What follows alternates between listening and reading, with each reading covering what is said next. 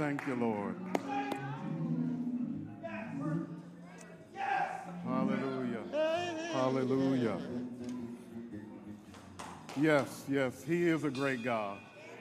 He is a great God. Somebody say hallelujah in this place today. Oh, He's a great and marvelous God. Mm. Mm. I apologize. I just had to worship a little bit. Is that all right? Yeah. I had to help myself. Yes, yes. Oh, my God. My God. Mm, mm, mm. He's a marvelous God. Yes. Oh, what a joy it is to be with you today. My heart is so full. Oh, man. Lord have mercy. Mm. My heart is pouring over with joy. I just, every time I come, I know I say this every time, but every time I come here, I feel like I'm coming back home, man. And I don't know nothing about Cleveland. but I know you, and you know me, and that's enough. Thank you so much for having me. I really appreciate the opportunity to be able uh, to speak a word in season to you, and it's just a blessing to be here. My heart is so full, and I hope I can capture it so that I can preach. Um, and I think I'll be able to do that. I want to just briefly do something. Uh, God told me to do this, so uh, if you get upset, just get mad at Him, all right? I want all the men from the age of 40 and younger, I want in this place who are African American men, age of 40 and younger, I want you to stand up right now. If you could stand up for me.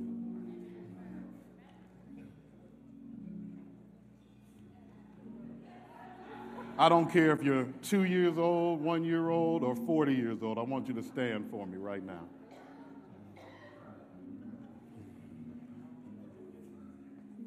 Amen. Amen. Somebody say, Bless God. Bless God. Men, God told me to tell you this. He told me to tell you this. You are valued by Him.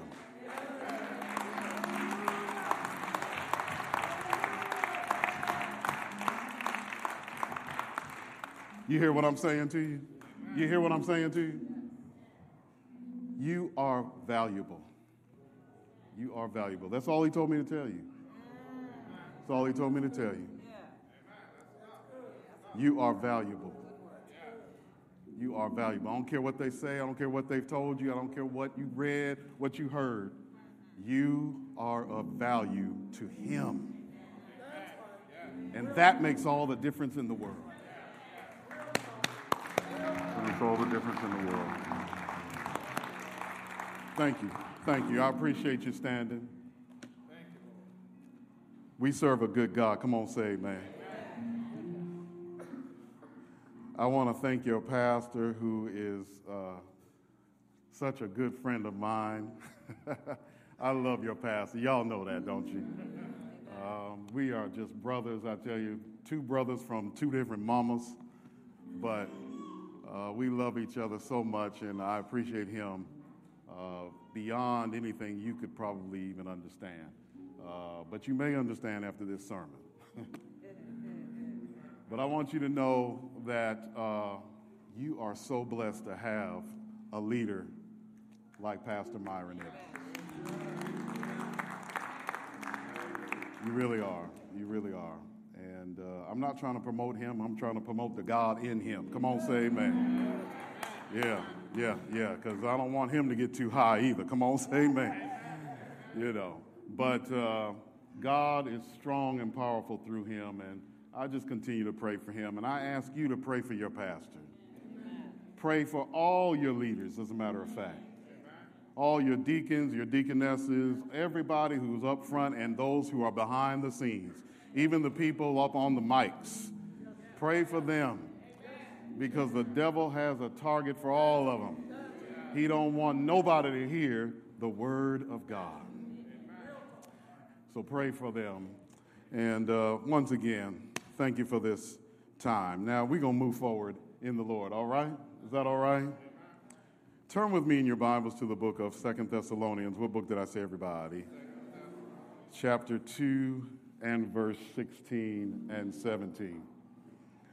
Second Thessalonians chapter 2, verses 16 and 17.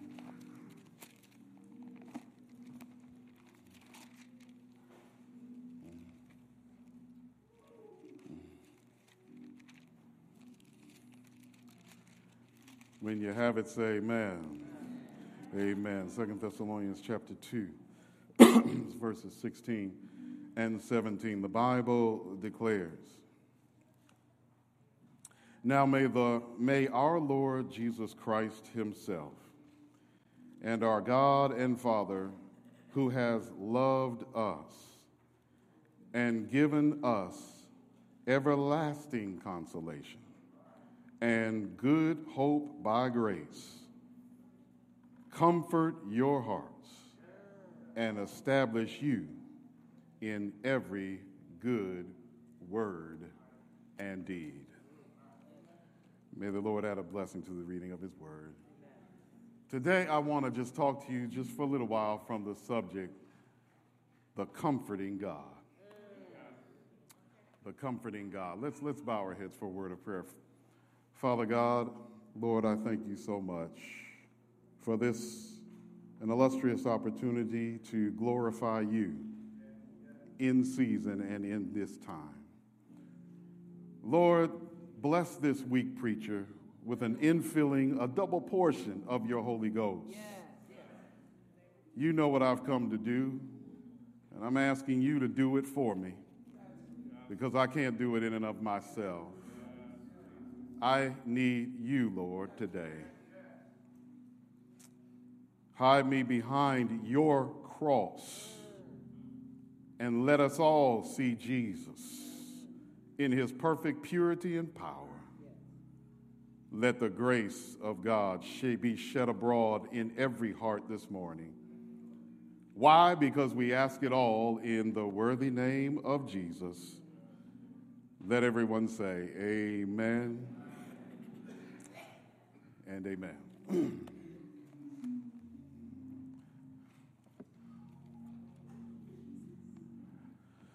I want to start this sermon with a quote. I usually don't do this, but I'm going to start this sermon with a quote. And it's probably a quote that your pastor has shared with you before.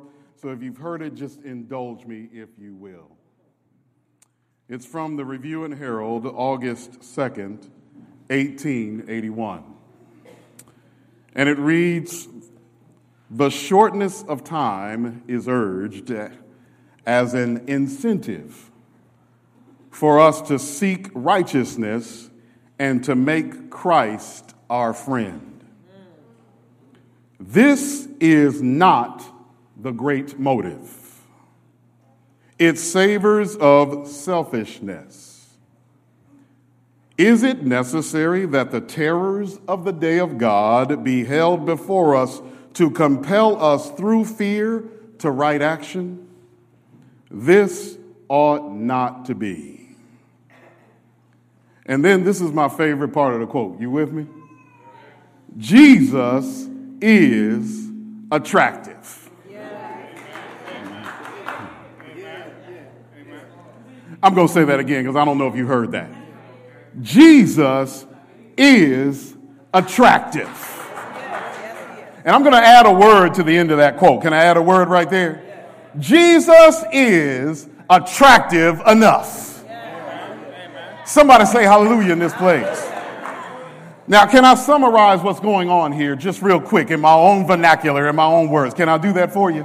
Uh, what the prophet is trying to say here is that you can't and we can't go around scaring people into the kingdom. That doesn't work. That doesn't work. You can't scare people into doing what's right. You can't scare people into wanting to try to live holy for Christ. No, no, no, no, no. You've got to give them something attractive that will draw their attention towards something other than what they've been doing over the last few years. Are y'all with me today? In other words, you got to give them a better God than the God they're already serving. I wish I had some help up in here. Oh, yeah, oh, yeah. You can't scare people. You know why? Because scaring somebody and uh, fear is what is known as an emotion. Fear is known as a what, everybody? An emotion. And how many know that emotions come and go like the tide and the breeze? I remember back, oh, back in 2001, I think it was, when, when those planes hit the towers. Y'all remember that? I'll never forget. It was a Tuesday morning, and I was out trying to buy a car. Hello, somebody. Didn't buy the car that day. Hallelujah. But everybody was rushing into the car dealership, and I, I, was wondering what in the world is going on. It was early in the morning, and I ran inside and I saw that second plane hit the tower. And I said, Lord God, what in the world is going on? Everybody was paused for just one moment in time. Are y'all with me today? I believe everybody who was alive at that moment right now, you could remember exactly where you were at that moment in time. Why? Because fear began to grip everybody, at least in America. Lo and behold, it was Tuesday, so Wednesday night came. And what do we do on Wednesday night? Wednesday night prayer meeting. Y'all with me? Oh, hallelujah, hallelujah, hallelujah, hallelujah. Wednesday night prayer meeting looked better than 10 or 12 Sabbaths. Everybody and their grandmother and their great grandmother was at prayer meeting that week. Are y'all with me today? Trying to find out what's going on, Pastor. Is it the end of the world? What's happening? What's going on? And for two whole weeks, I had a hot, off the pot prayer meeting. But then, as they began to find out what was going on, they found out that terrorists had done it and not God. I wish I had help in here. All of a sudden, prayer meeting went back down to 10 or 12 people. And that's including me, my wife, and the kids. Hello, somebody. Why? Because fear is a terrible emotion to draw somebody to Christ. You can make anybody be fearful. You can motivate anybody to do just about anything by fear, but it does not last. Fear, like almost every emotion, is temporary.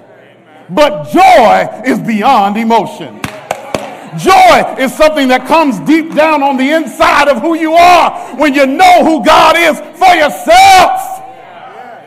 Nobody can turn you away. Nobody can turn your head when you got the best girl in town.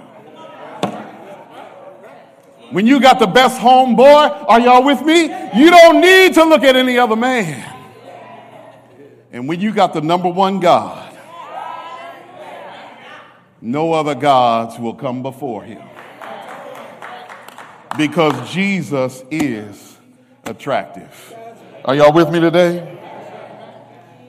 Now, what most, well, I won't say most, forgive me, Lord. What many preachers today use as drawing an attraction to Jesus is this prosperity gospel. Y'all with me today? Where you come to Jesus and he's going to make everything all right. And, and not only is he going to make it all right, he's going to make you rich. He's going to bring you into good green fields. Are y'all with me today? He, he's going to fill your coffers with all kinds of money and power and all of these kinds of things. But I want you to know, saints of God, while that may be the case for certain people in here, there may come a time when God will cause you or allow you to be successful. Somebody say hallelujah in this place. Ain't nothing wrong with having money and things. Come on, say amen. The problem is when money and things have you. And so, I, what I, you know, I don't want you to be drawn to what God, what the things that God can give you. I want you to be drawn to the God of the things. And so, what most preachers preach on, I won't say most, forgive me, Lord, what many preachers preach on today in order to draw people to Christ is they try to show God in all the positive things of life. But today, I want to deal with the real deal. I want to deal with the God who is with you even in the worst of your moments. Are y'all with me today? Yeah, yeah, yeah. Because I don't know about you, but I'm not always on a high with Jesus. See, see, see, there are times when I don't feel like getting up and going to work. There are times when, you know what? I don't feel like getting up and going to Sabbath school this morning. I wish I had help in this place. There's some times when it's like, you know what? I really don't want to crack my Bible today. I think I'll make it on my own. And I want you to know that God is still with you even when you reject his presence right now. He's still staying with you. He's still there. That's the kind of God he is. He's a comforting God. Somebody say amen. He's a comforting God. And I want to talk about this God who deals with you in your worst of times.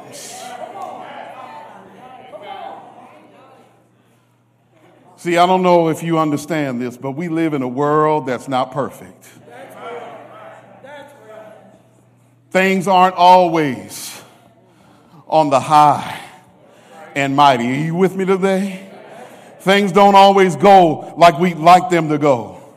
And so I want you to understand what it means when I talk about a comforting God. What does it mean to be comforted? What does comfort actually mean? Let me tell you what comfort does not mean.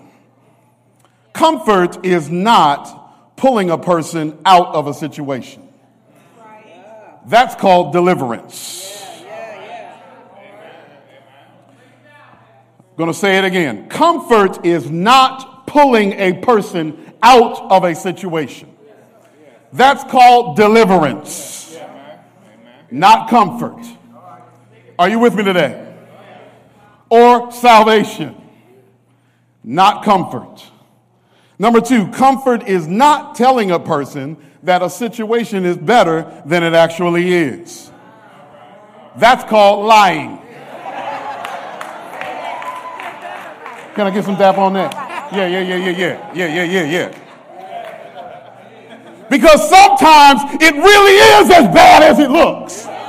Sometimes it really feels like hell on earth. Sometimes I don't want you to tell me it looks good because right now I've lost my wife, I've lost my son, I've lost my daughter. I'm in hell and I need somebody to let me know I understand.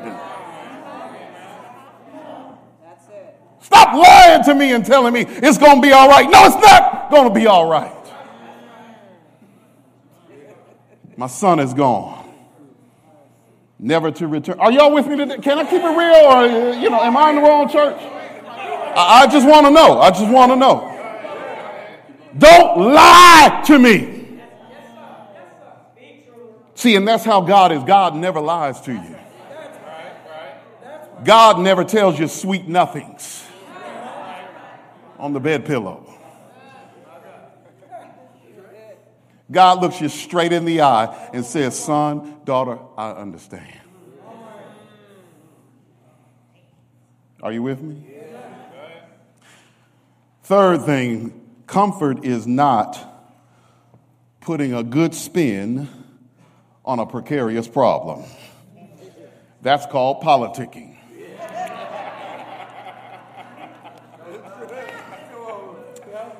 Politicians make millions of dollars putting a good spin on a precarious situation. Are y'all with me today? Saying this, oh, we gonna work it out. It's gonna no, it ain't gonna work out. Come on, say amen. You lied last time, now you're lying again, but you get voted back in for whatever reason. Somebody in here knows what I'm talking about because you've got a good way of putting a good spin on things and fooling me into thinking that somehow it's gonna turn around. That's not God. He doesn't give us empty promises. Somebody say hallelujah today. But we serve a God who's a God of comfort. A God of what, everybody? A God of comfort. The Bible says in Second Thessalonians 2 and verse 16, now our Lord Jesus Christ himself and God, even our Father, which hath loved us. Ooh, let me stop right there which hath loved us. Which hath what, everybody? Loved us. Notice the word is not which loves us, but which hath loved. That, that's a past tense. I believe that's what that is. I think I took English in high school or something like that. Are y'all with me? In other words, Paul is pointing here to the fact that God has already done something for us in our lives. Something that we need to be reminded of every single day.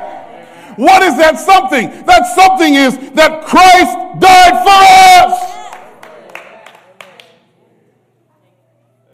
Couldn't get a hallelujah on that.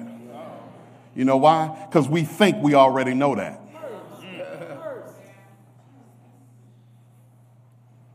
You see my face right now? I'm dead serious. I'm not even playing.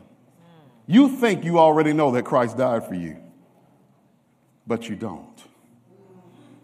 If you really understood that, you would jump up and say, Thank you, God, for setting me free. See, you don't know how bad it really was for you at the cross. You don't know how tenuous that needle was going from left to right at the cross. If he just said, you know what, Daddy, I'm tired, come get me, it was over for us. Yeah, yeah, yeah, Amen. You don't know how the mercury was going from one side or the other at the cross.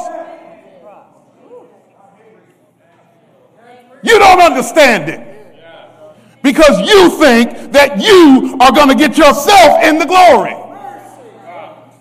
Yes, you do. You think that it's something that you're doing that's going to make you righteous enough for God to say, Come on in, son. Come on in, daughter. But I want you to know there is nothing you can do to make yourself acceptable unto God. Nothing you can do. I don't care how many postums you drink. I don't care how many chickens you eat. I don't care how much jewelry you take off. I don't care how many times you've read the Conflict of the Ages series. Go ahead. I don't care how many times you got to church at Sabbath on time.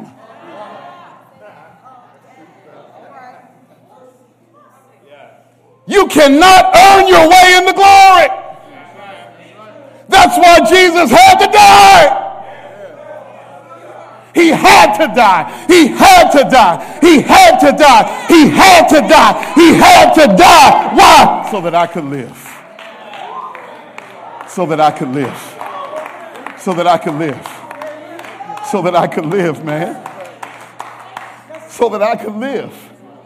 That's why he had to go so that I could live. It was the only way. This thing is for real, man.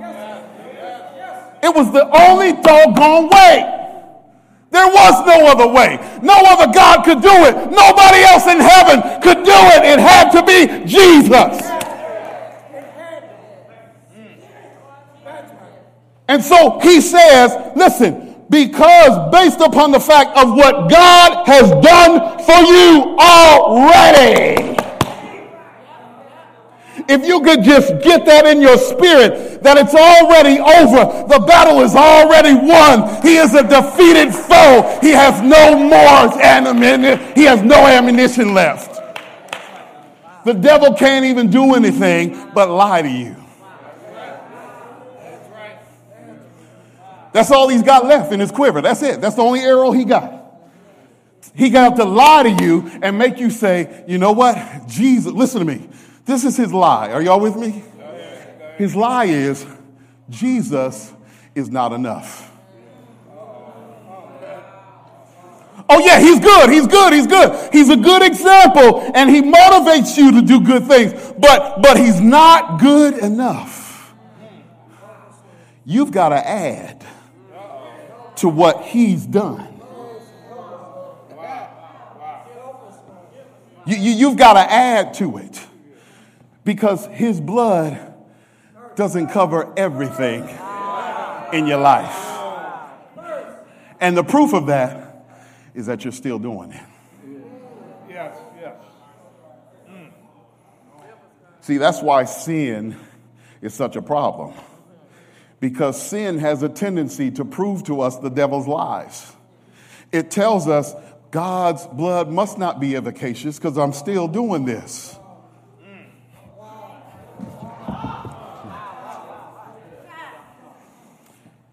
Are y'all with me today? And he uses your sin against you. It's like a cycle. You sin, he uses it against you. You sin, he uses it against you. He, you sin again, he uses it against you. To sin again, to use it against you, to sin again. And in between those times, you're saying, God, forgive me, sin. God, forgive me. Do it again, sin. God, forgive me. See, are y'all with me today? Does anybody know what I, am I just talking to myself? and you get sick and tired of the cycle and you say, God, what is the problem? I know what I'm going to do. I'm going to wake up earlier in the morning. That's what I'm going to do. And I'm going to read my Bible just a little bit more. That's what I'm going to do. And that's going to help me not to sin anymore. That's what I'm going to do. And you get up earlier in the morning. Are y'all with me today?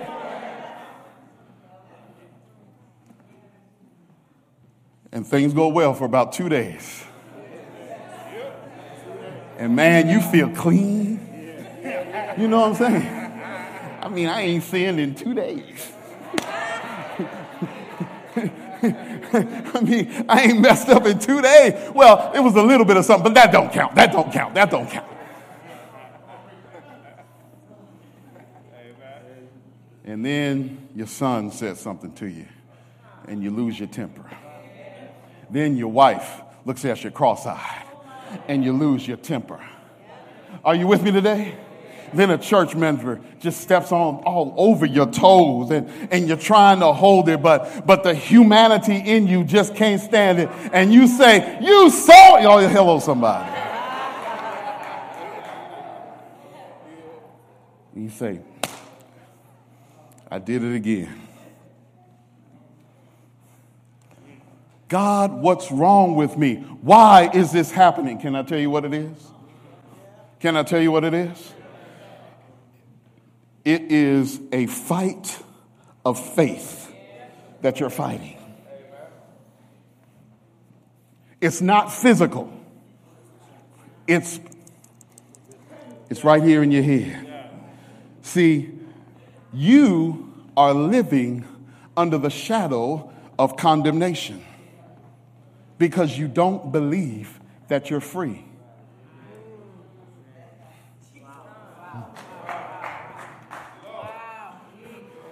You're trying to get out of a prison that you're already free.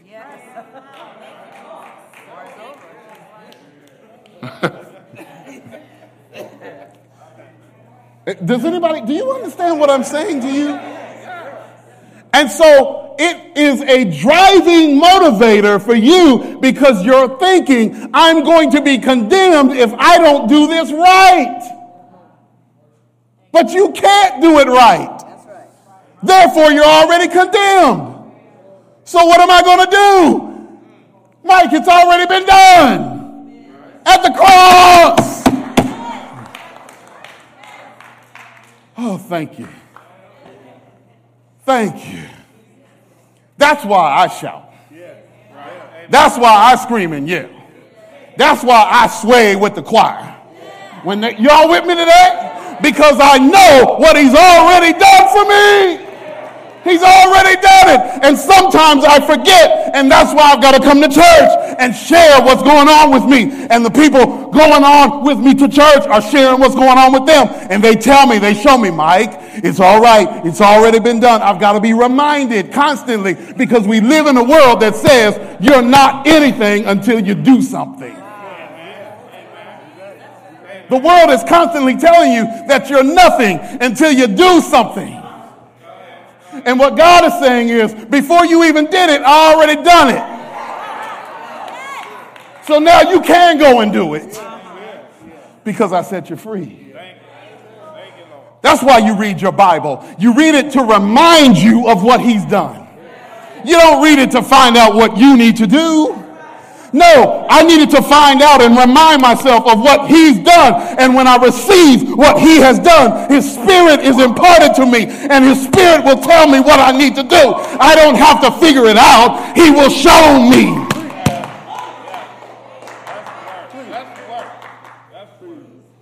Because that's just how good he is. But you don't believe that. You know why? Because we don't want to believe it. This is what I realize faith is believing in one story out of many. I'm going to say that again. Faith is belief in one story out of many. Are y'all with me today? There are a lot of stories that tell us who we are in this world. Are you listening to me? And every one of them has their own attraction.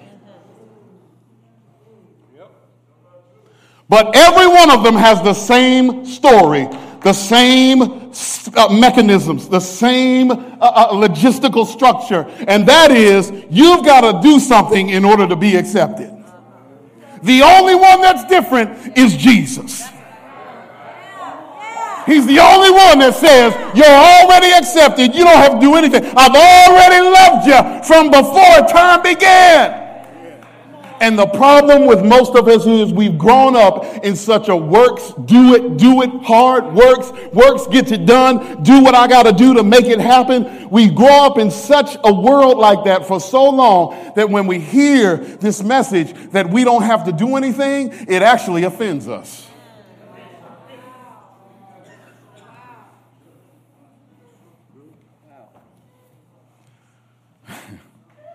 I work Lord, help me. Let me not get too.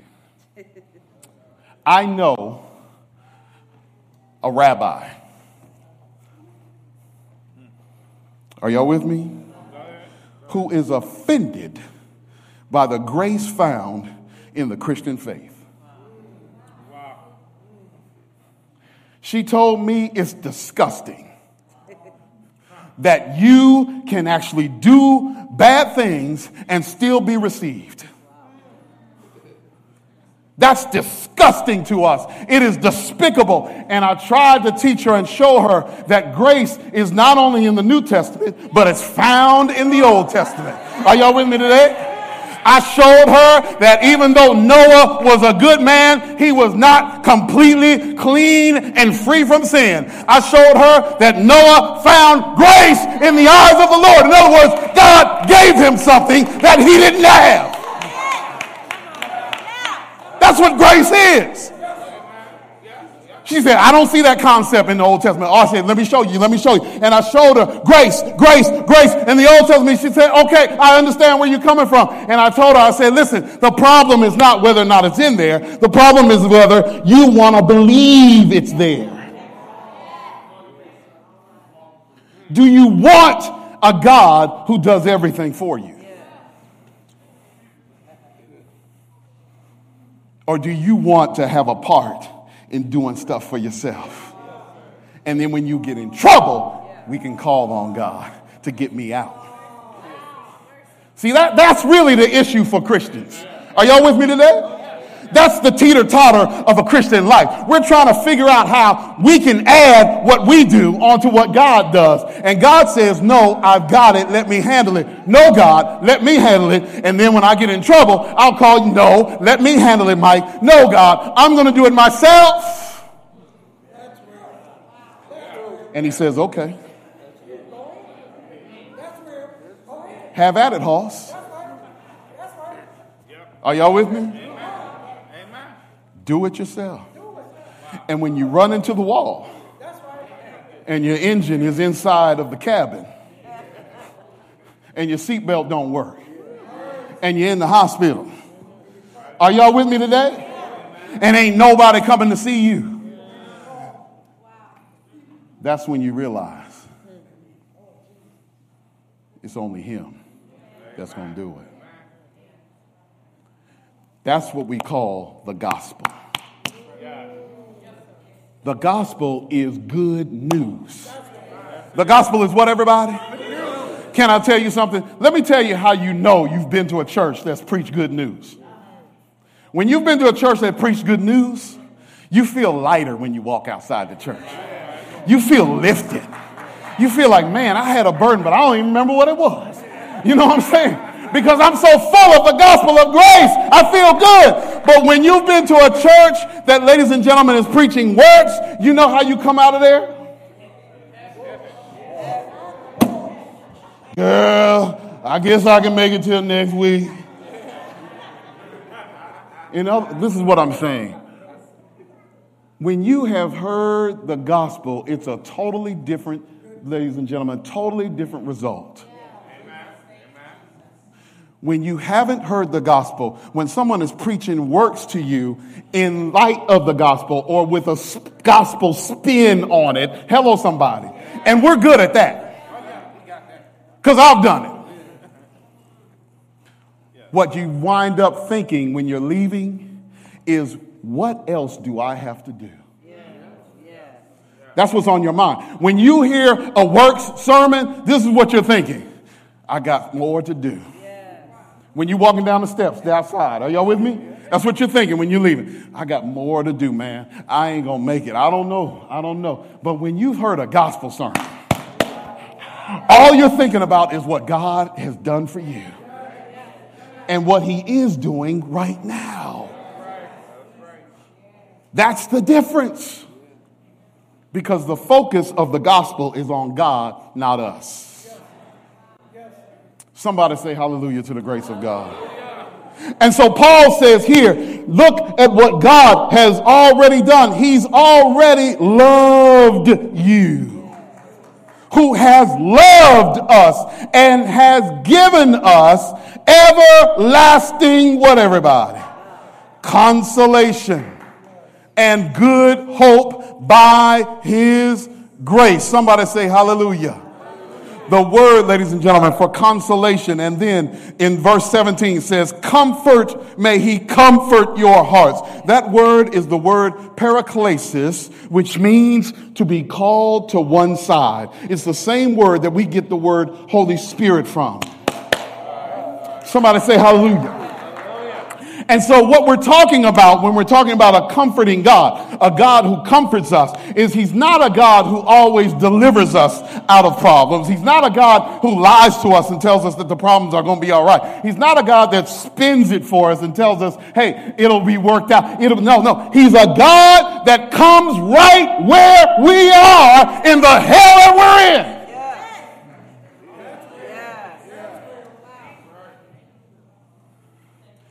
And one, uh, uh, listen, one uh, uh, uh, definition of this word, paraklesis, is literally means to brave together a challenge. Are y'all with me? Let me, my brother, come here for a second. See, there's a difference. Watch me now. There's a difference between a challenge that's in my life and I'm working through this thing and I'm by myself. Are y'all with me? There's a whole world of difference because between I'm down here in the dumps and nobody understands where I am. Nobody can see me. Nobody can talk to me. I'm in hell and nobody cares. There's a difference between that and I'm in the same place and I got somebody with me. And so when he's going through, the way that I comfort him is not by telling him it's going to be all right, man. Just read these couple of verses, man. You read these scriptures, you're going to be all right, all right? I'll see you next week at Glenville. That's not comforting. It's comforting to you because you think you did something for him. But comfort is, brother, I'm here. Listen, this thing is rough. I see what you see. Hey, this is some hell that you in, man. I tell you what, I'm going to be here with you the whole time. I'm going to be here tomorrow. I'm going to be here next week. I'm going to be here next month until you get through this thing. I'm with you all the way. That's called comfort. Because I've got somebody who sees what I see, who's living with me in this thing, even though they don't have to. Thank you, man. Yes. See, that's called comfort. Paraklesis, coming alongside somebody when they're in the hell that they're in.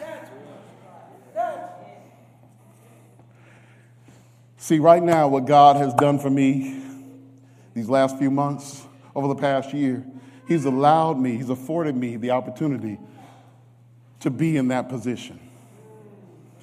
See, I work right now as a chaplain over at Riverside Methodist Hospital. And I see people in their worst moments, man. I mean, you talking about all kinds of death from gunshots to, you understand what I'm saying to you? To people who have just killed themselves. And I'm there dealing with the aftermath of the families. Are you with me? Now, before I went to, into this thing, I was scared to death. Scared to death. I was like, Lord, I don't know what to say to these people. I don't know how to deal with this. And what God showed me is, Mike, just be there with them. You ain't got to say nothing because you ain't got nothing to say. Duh! But what you have is a heart for people. What you have is a heart for wanting to connect with folk in their worst moments, Mike. What you have is a heart for wanting to love people when they're the most unloving. That's what you got. That's what I put in you, Mike. So I want you to be there for somebody when they have nobody else. And God has shown me what He can do through a nobody like me. Because I'm willing to be used to be of comfort. Are y'all with me today?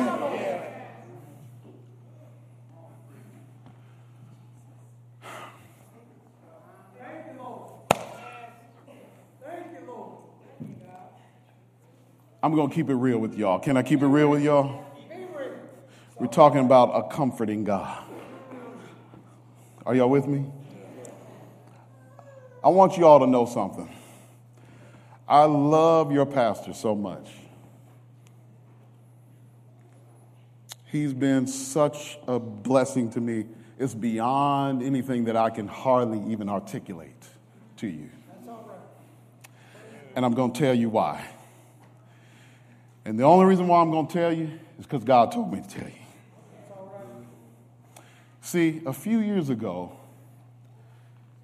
your preacher standing in front of you had a precipitous fall.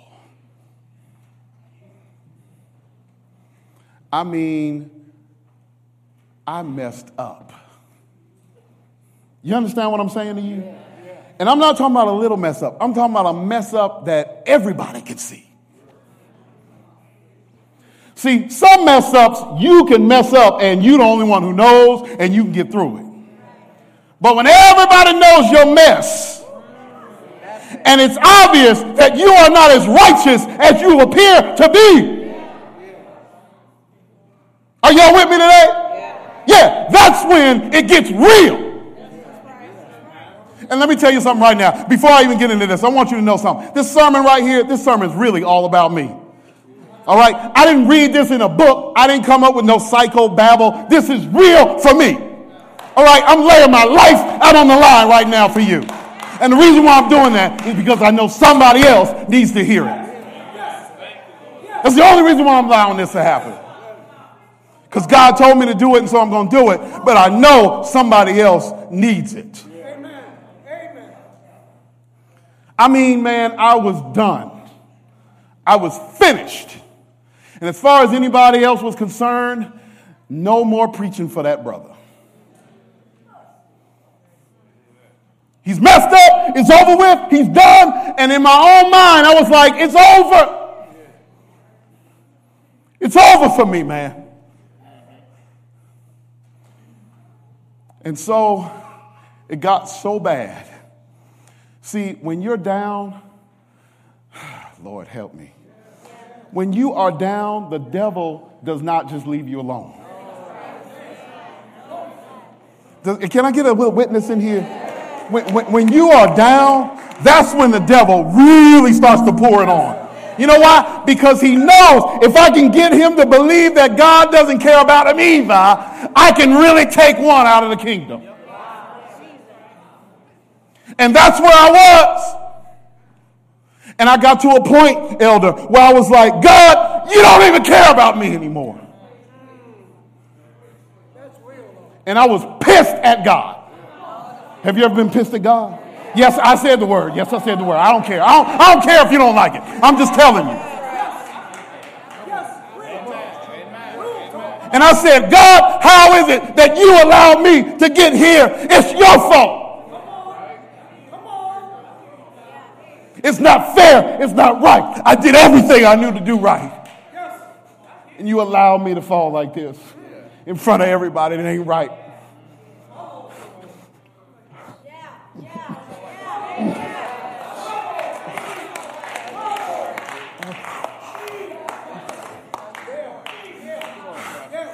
All I've given up for these people, and none of them care about me. I've shown so much love as I know it to give, and nobody gives a flip about me, man. You know what I'm going to do? I'm going to take myself out of here to get back at you for letting me go through this. Well, you got two sons and you got a, I don't care. I'm sick of you doing me like this, man. I'm in hell and nobody cares. Are you hearing what I'm saying to you? This thing is for real, man. I ain't telling you no joke.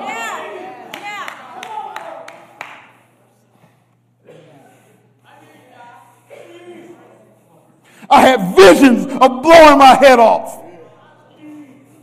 That'll show them, that'll let them know how much I'm in pain. Come on now. Come on. Tell the truth. That's right. Suicide. That's right. I ain't scared of it. I'm not scared to tell you anything. And that's the freedom I have in God right now.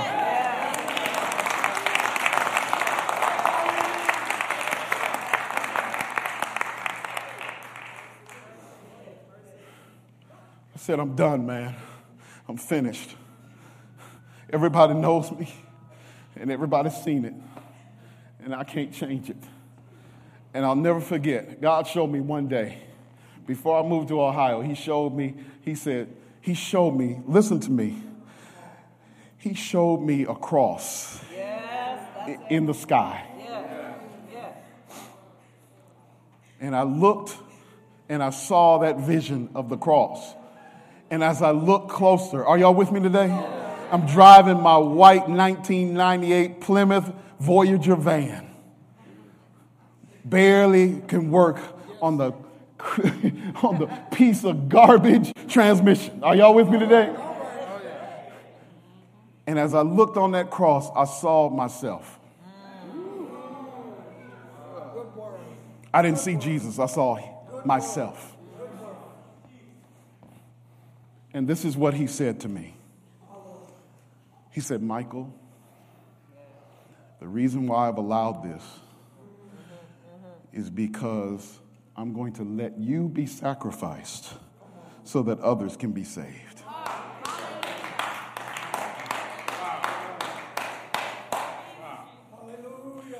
He said, That's my plan, Mike.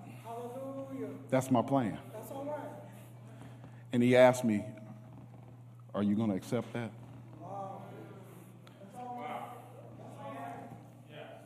And I said, No. I, am just keeping it real. Can I keep it real? no. That's a quick answer. No.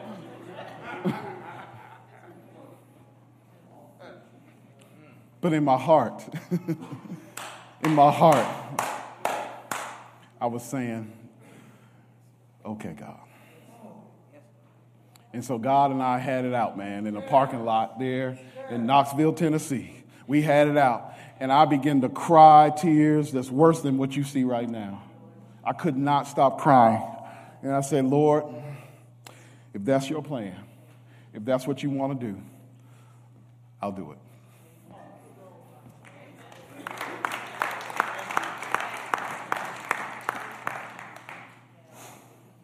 And so this is the man you see before you today. But let me go back to where I was. This thing got so bad, man, I was ready to take myself out. You hear what I'm saying? And man, your pastor. oh, God. Man, Myron, I don't know if you're looking on the camera, but I love you, man. I'm just letting you know straight up. Your pastor would text me every once in a while or call me, and he would say, Mike, Shanae and I are praying for you right now.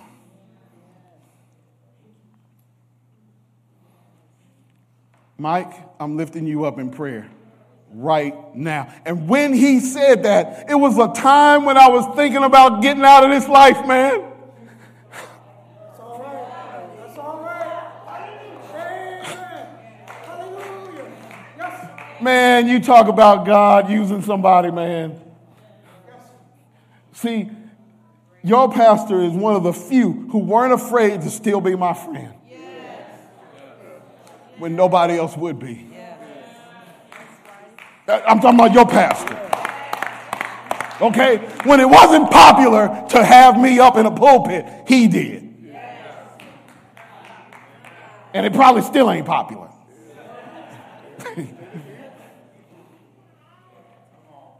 He was the first one, man. Never forget it. Now, why do I say this? I'm letting you know what it means to be a consolation in a time of somebody else's need. You understand what I'm saying to you? You can't be afraid of other people's sins. As though it's going to taint you. You're already sinful. Don't you know that? Ain't nobody going to infect you with sin. You already infected. And what kills me about Christians, especially sometimes Seventh day Adventists, is that we are the only soldiers who are on a battlefield. And when one soldier gets hit with a bullet, we take his own gun and shoot him with it. kill him off so we can keep on moving forward. We don't give a darn about anybody else but our doggone selves. Because we think that we're going to make ourselves get into the kingdom. And what you don't understand is it's not you going to make you in, it's God who puts you in. And when you get it understanding in your mind that God has already placed your name on a roll, then you can start worrying and concern yourself with other people and helping others where they are. Somebody say amen. In other words, God's going to take care of your business. You go take care of his business. See, that's, that's the problem in the church. Don't nobody want to help nobody else but themselves. And the only reason why I'm going to help you is because I'm getting some reciprocity later on. In other words, it's a quid pro quo. I'm doing something for you, you got to do something for me. That's all the kind of love we have. No unconditional love, none. Even though God has shed his unconditional love all in our lives. And I'm not saying this arrogantly, I'm saying this as humbly as I can.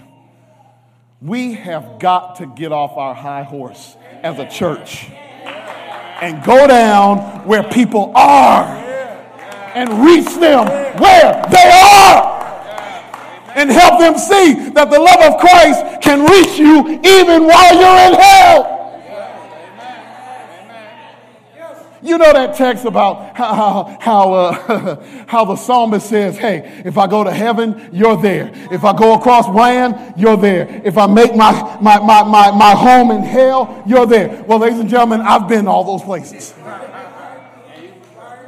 Okay? And I have been to hell. Are you listening to me? I've been to Sheol. I have been to hell. And when I got to hell, I looked and I was looking for the devil, and the only face I could see was Jesus. I said, God, you're in hell with me? He said, Yes, I'm right here with you, son. And if you just hold on to my hand, if you just let me have my life in your life, I'll get you up out of here. Yes, sir. That's why when people lie and say, oh, God doesn't go up in clubs, yes, he does. Yes, he does. Yes, he does. I know that for a fact because I've been there. Oh, yeah. I've had bullets run right past my ear in the club. Don't tell me God don't go to the club. God goes anywhere he wants to go. And if you are in hell, he will show up.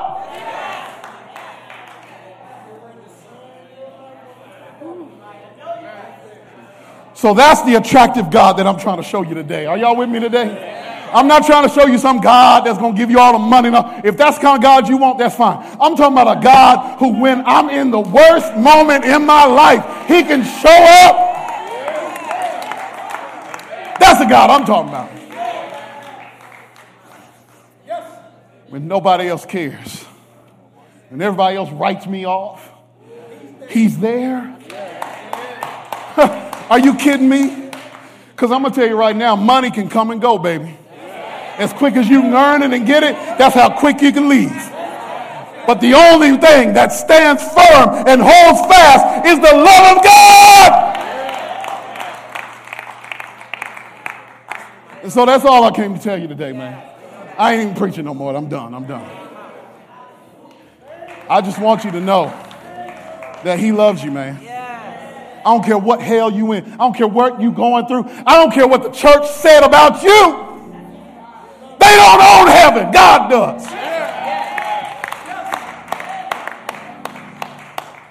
And God says, if you trust me, I'll show you who I am. Let me, let me give you this text. I, I said I was going to do that.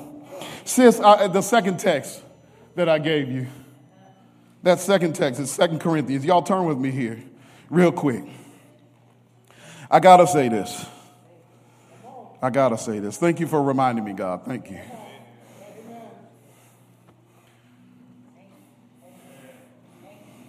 See, my understanding is that, that some many of you are going out today in the community.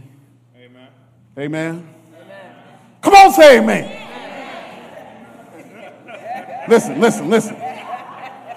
You see this text right here? You see this text right here? I want you to own this text right here. I want this text to be your text, like it's mine. Are y'all with me today?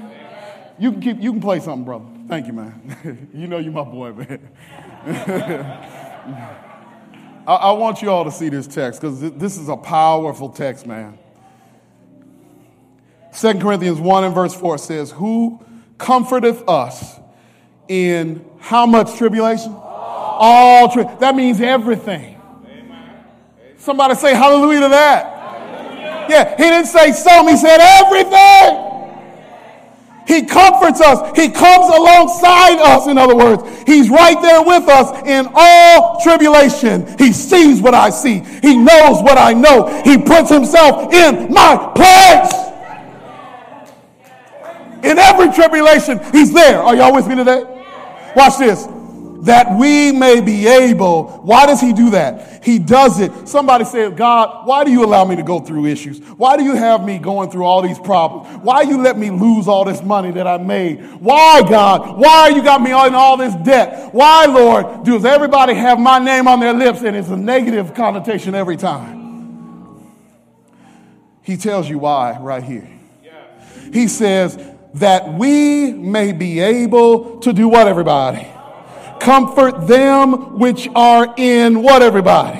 Any trouble by the comfort. How? By the comfort. How? By the comfort wherewith we ourselves are comforted of God.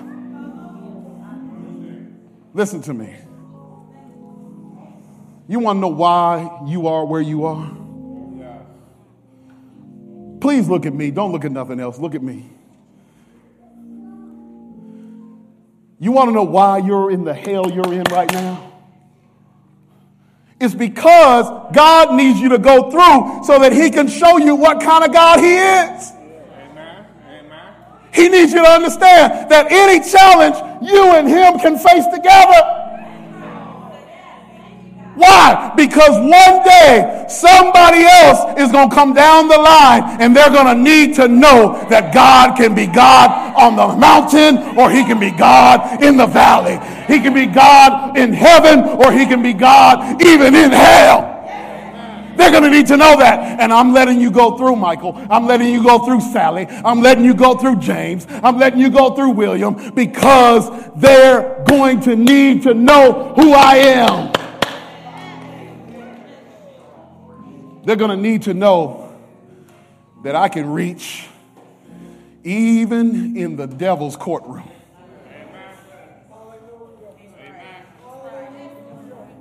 Yeah, I can go there. You know how I know he can go there?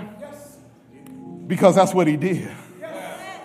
My Bible tells me, saints of God, when the fullness of time was come, he came in the form of sinful human flesh and he dwelt among us. He came to hell on earth. Are y'all listening to what I'm saying to you? When he came to hell, to, to hell on earth, ladies and gentlemen, he didn't come and sleep in the king's palace. That's right. That's right.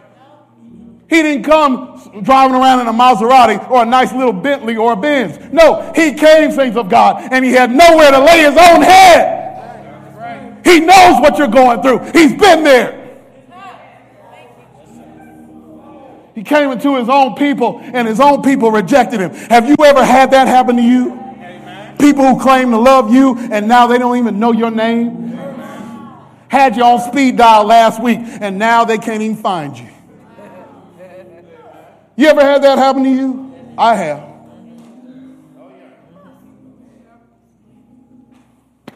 He's been there. He knows what it's like, ladies, to be kissed and betrayed at the same time. Oh, yeah, yeah. He knows what that's like. He knows what it's like to have somebody say, I love you, and get ready to send you to hell. All in the same action. You think he doesn't know?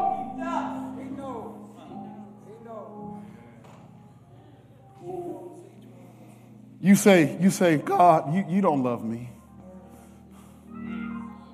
I, I don't think you love me.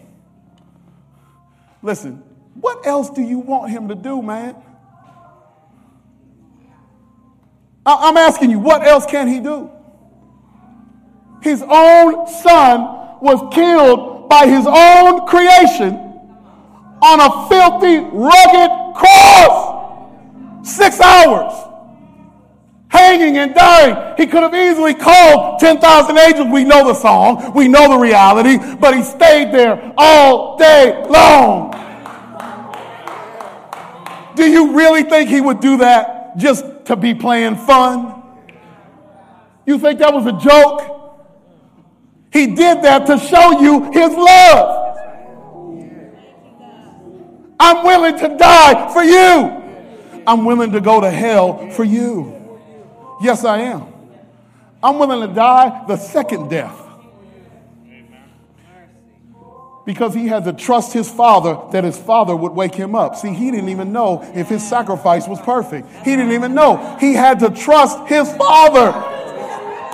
Do you understand what I'm saying to you? He died the second death. You think he did that just to be playing tiddlywinks and having some fun?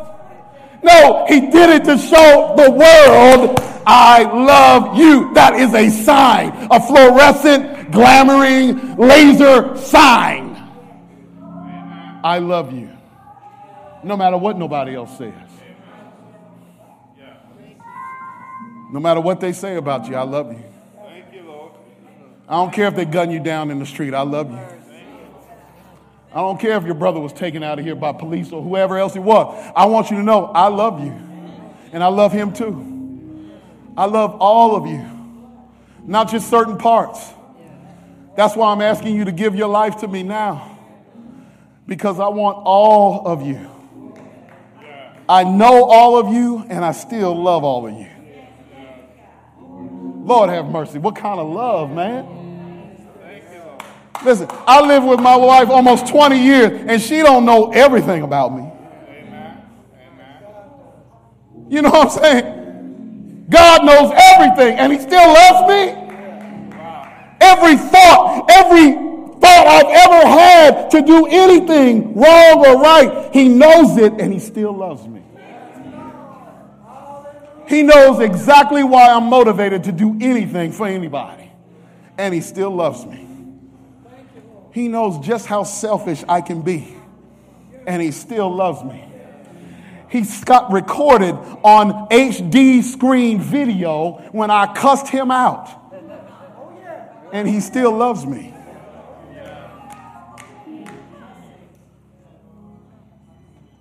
Is there anybody else greater? I ask you. I say, like the song, nobody greater. Nobody greater. Nobody greater than you. If you believe that, I want you to stand with me right now.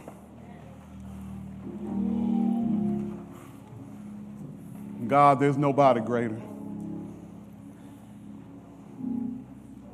Nobody is better.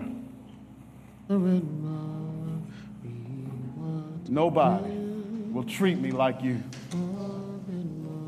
in my worst moments. Thank you, Lord. Somebody here has been touched by this message. I don't know who it is, but I'm asking you if you've been touched by this message and you've heard the call of Christ to give your life over to Him completely, totally.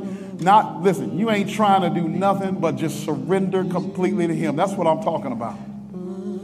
You want to say, God, I'm trusting you all the way. That's it. I'm tired of working for myself, trying to make it myself. I'm trying to look good for other people that don't even care about me. God, I want you to do it from the inside out on me. I trust you. If that's you, I want you to come down right now. I want to pray for you right now. Right now. Do it right now. Do it right now. I don't care who you are, I don't care where you've been. God knows you and He still loves you. Yes, He does.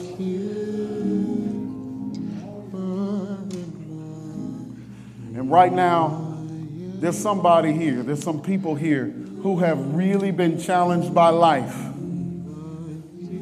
And you have been, listen to me, you have been in depression for a long time. And you had no idea how you were going to get out of it. The funk that you were in, you couldn't figure it out. And now you know that it's Jesus and only Jesus that can find you where you are and pull you out of the distress that you're in. I want you to come forward now, right now. Right now. God bless you, brother. Right now. Whoever you are, whoever you are, come forward. I want to pray for you right now.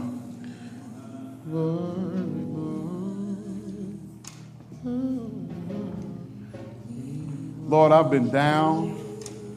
I've been weary. And everybody else thinks I'm all right, but I'm not. Everybody else thinks I'm okay, but I'm not.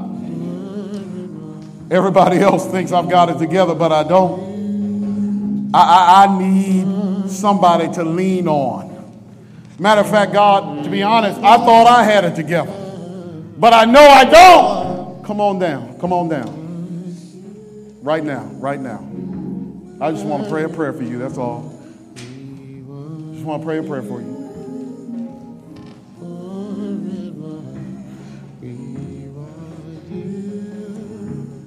Anybody else? Anybody else? Even in the balcony or wherever you are. Doesn't matter. Doesn't matter. We can wait. Doesn't matter. God's waiting for you. We can wait for you too. Whoever you are. You want to say, God, nobody else can do it but you. If you don't do it, it ain't going to get done. So please do it for me. Do it for me like you've done it for others. Lord, please do it for me. Whoever you are, won't you come? Won't you come? Praise the Lord. We're going to pray. We're going to pray.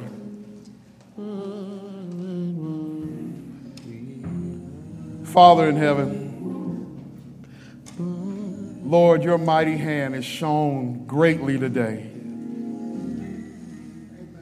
Shown greatly, Lord, in the ultimate weakness of your servant. Somehow you are made strong in my weakness. Thank you, Jesus. Oh God, oh, that we could truly and fully know the complete in depthness of your love for us. God, I just want to give you praise for loving me when I was unlovable. I was a nobody and nobody cared, but you did. Thank you, Jesus. Thank you, Lord.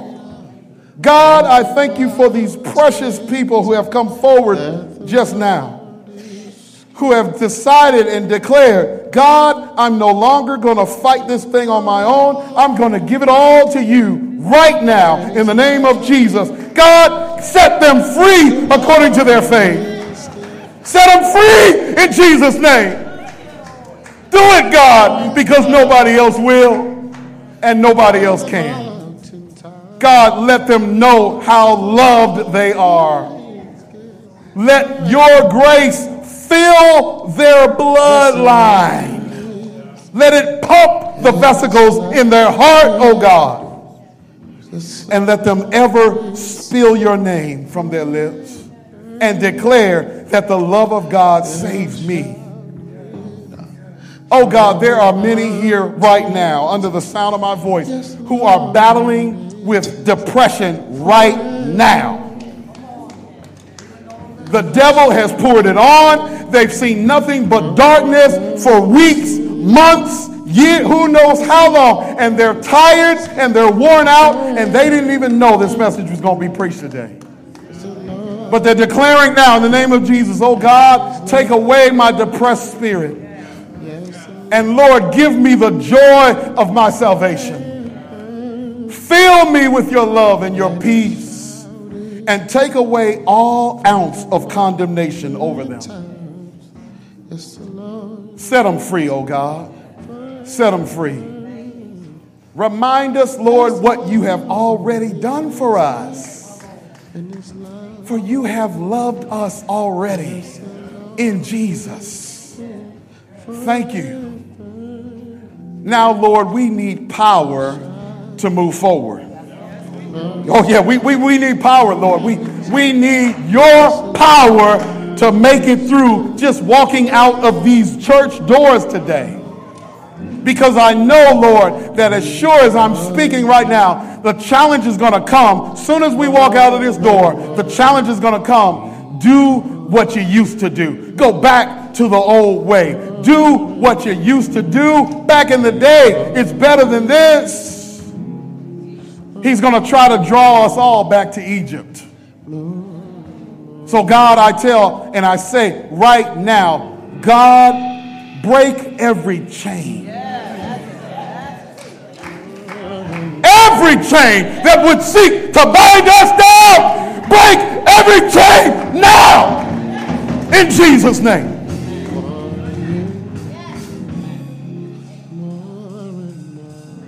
Clear, Lord, our ledgers in glory.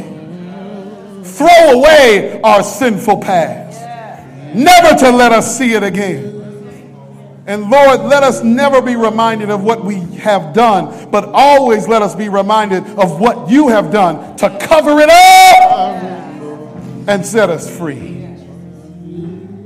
Thank you, God, for what you've done. Thank you, Lord, for what you're doing. But most of all, God, thank you for what you're going to do. For we've got hope now. We've got faith now. We believe we can do it not because of our own strength, but because of the strength of God at the cross. We've got power to live now. Remind us every day, Lord, of your grace and let us live for you. And then, Lord,